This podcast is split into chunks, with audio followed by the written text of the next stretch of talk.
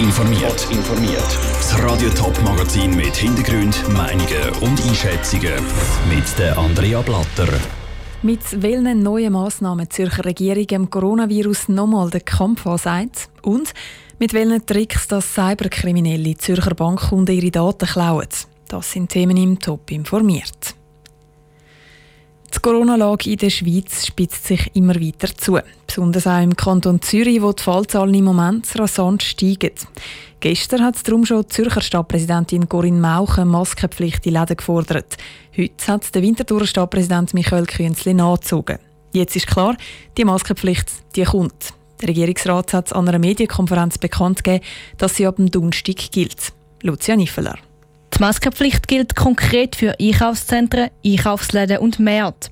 Dort ist nämlich das Ansteckungsrisiko höher, weil sich häufig mehrere Leute aufhalten und sich frei bewegen, wobei der Abstand nicht immer eingehalten wird, erklärt Regierungspräsidentin Silvia Steiner. Das Tragen von einer Gesichtsmaske schränkt nach dem heutigen Wissen die Weiterverbreitung des neuen Coronavirus durch eine infizierte Person ein.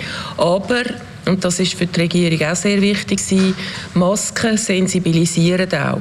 Man wird ständig daran erinnert, dass das Virus immer noch unter uns ist.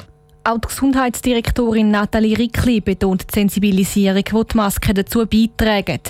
Für sie ist die Maskenpflicht aber auch eine Form von Solidarität mit vielen anderen. Denken wir auch an all die Berufe, die seit der Öffnung, seit der Lockdown fertig ist, jetzt tagtäglich eine Maske haben. Masseure, Coiffeure oder auch Kosmetikerinnen, die zusätzlich zum Gesundheitspersonal sich und andere schützen. Ich glaube, es ist wie zumutbar, einen ersten Schritt auch zu machen im Bereich der Läden. Und sie verweist aufs Ausland, wo sich gezeigt hat, dass eine Maskenpflicht in den Läden funktioniere und von der Bevölkerung akzeptiert wird. Der Beitrag von der Lucia Niffeler. Maskenpflicht ist nicht die einzige Massnahme, die die Regierung präsentiert hat. Neu müssen auch noch die Restaurants alle Kontaktdaten der Gäste aufnehmen. Clubs dürfen nur noch 100 Leute reinlassen, ausser sie haben einen Aussenbereich. Und Veranstaltungen mit mehr als 100 Leuten drin, die sind verboten, ausser es haben alle Masken an und halten sich an die Abstandsregeln. Und die Zürcher Regierung die hat vor allem immer wieder daran erinnert, das Wichtigste im Moment sei, dass die Leute das Virus nicht vergessen und die Lage ernst nehmen.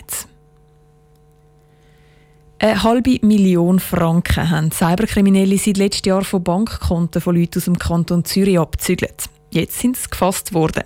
In einer international koordinierten Aktion sind zwei Personen in den Niederlanden verhaftet worden, haben die Kantonspolizei und die Staatsanwaltschaft Zürich mitteilt.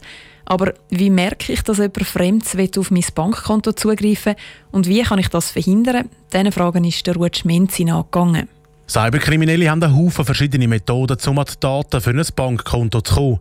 Eine kommt aber ziemlich häufig vor und bei denen sollten alle Alarmglocken läuten, sagt der Stefan Walder, Leiter vom Kompetenzzentrum Cybercrime bei der Staatsanwaltschaft 2 vom Kanton Zürich. Vor allem ganz auffällig ist, wenn Sie ein Mail bekommen, das Sie anklicken müssen, um ein Online-Banking zu gehen, das Sie ja nie machen, weil das würde keine Bank jemals machen, Ihnen irgendeinen Link schicken, den Sie anklicken können. Die Methoden der Kriminellen haben alle gemeinsam, dass sie mit dem Anmeldungs Prozess fürs E-Banking zu tun haben. Meistens läuft der über zwei Phasen mit einem eigenen Passwort und einem generierten, wo jedes Mal neu ist. Der Anmeldungsprozess ist darum auch ein wichtiger Indikator dafür, ob irgendjemand aufs eigene Bankkonto zugreifen will. Also wenn irgendetwas an dem Vorgang, wo Sie sich gewöhnt sind, nicht so ist, nicht normal ist, dann werden Sie misstrauisch und stellen Sie das in Frage. Rückfragen stellen, bei Ihrer Bank Rückfragen nehmen oder dann eben halt die Zahlung abbrechen und auf ihrem gewohnten Weg, wie sie sich wirklich gewöhnt sind, dort ausführen. Der Stefan Walder meint, lieber eine Zahlung zu wenig als eine zu viel, die dann an einen Cyberkriminellen geht. Der Ruud Schminzi hat berichtet. Die zwei verhafteten Cyberkriminellen sind hunderte Bankkunden von verschiedenen Schweizer Banken auf den Leim gekrochen. Die beiden haben eben genau das Anmeldemasken gefälscht und sind so an die geheimen Daten gekommen.